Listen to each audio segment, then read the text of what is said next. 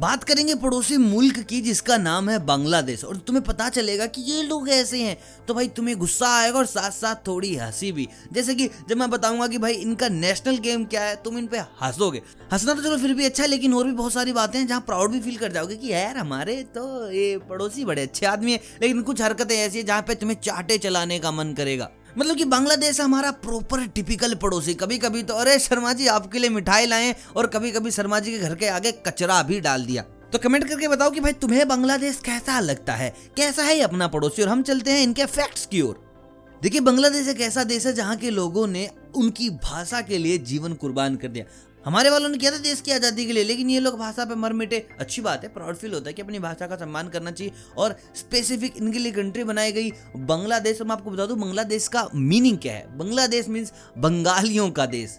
बहुत ही यूनिक चीज़। कोई अंदाज़ा भी नहीं लगा सकता था इसका। अब बात करते हैं इनके नेशनल गेम की। एक बार थोड़ा सा सोचो नेशनल गेम इनका क्या होगा? बंदूक चलाना फोटोशॉप करना ओहो हो हो धोनी की गर्दन निकाल के पोस्टर बना देना। अबे तुम छोड़ो छोड़ो गाली वाली देना मैंने बंद कर रखा है। तो भाई इनका नेशनल स्पोर्ट है कबड्डी।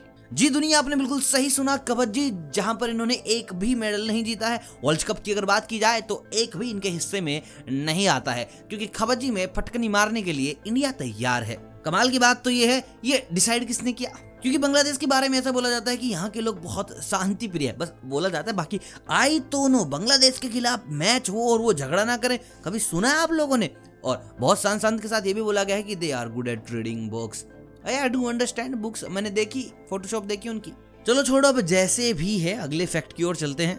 बांग्लादेश के अगर प्रमुख जातीय समूह की बात की जाए तो इसमें आपको मिल जाएँगे आ, बंगाली बंगाली मुस्लिम बंगाली हिंदू और बंगाली क्रिश्चियन बंगाली बुद्धिस्ट। फिर ये लोग बोलते हैं कि भाई हमारे देश में तो इंडिपेंडेंसी है हम लोग आज़ाद लोगों के लिए हैं। अब छोड़ो भाई इंडिया से अच्छा भाई इन चीज़ों में कोई भी नहीं है। सेकुलर के मामले में इंडिया बेस्ट है। और दोस्तों, अगला फैक्ट जहाँ पर मैं आपको बताऊँगा कि बांग्लादेश के पास दुनिया का सबसे बड़ा बीच है और इस बीच का नाम है कॉक्स बाज़ार बीच लड़के यहाँ पर बिल्कुल भी जाना पसंद नहीं करेंगे इस बीच के ऊपर, जैसा इसका नाम है। और ये नाम किसने रखा भाई? Please I want to meet this guy दोस्तों, अगला फैक्ट आपको बिल्कुल प्राउड से फुल ऑन भर देगा, क्योंकि बात ही कुछ ऐसी है। देखिए, रविंद्रनाथ टैगोर जी को आप जानते हैं, जिन्होंने भाई हमारा राष्ट्रगान लिखा है। और बहुत प्राउड की बात है, वो हमारी कंट्री से हैं। लेकिन भाई, बांग्लादेशियों का भी राष्ट्रगान हमारे ही, रविंद्रनाथ टैगोर जी ने ही लिखा इनका जो राष्ट्रगान है, वो है आमार सोनार बांग्ला। दैट्स ग्रेट अच्छा लिखा रविंद्रनाथ टैगोर जी ने। और इससे भी प्राउड की बात क्या होगी कि भाई, दूसरे देश का राष्ट्रगान हमारे देश से लिखवाया गया है। दोस्तों, बांग्लादेश में हर साल 80 के अराउंड मूवी बनती है।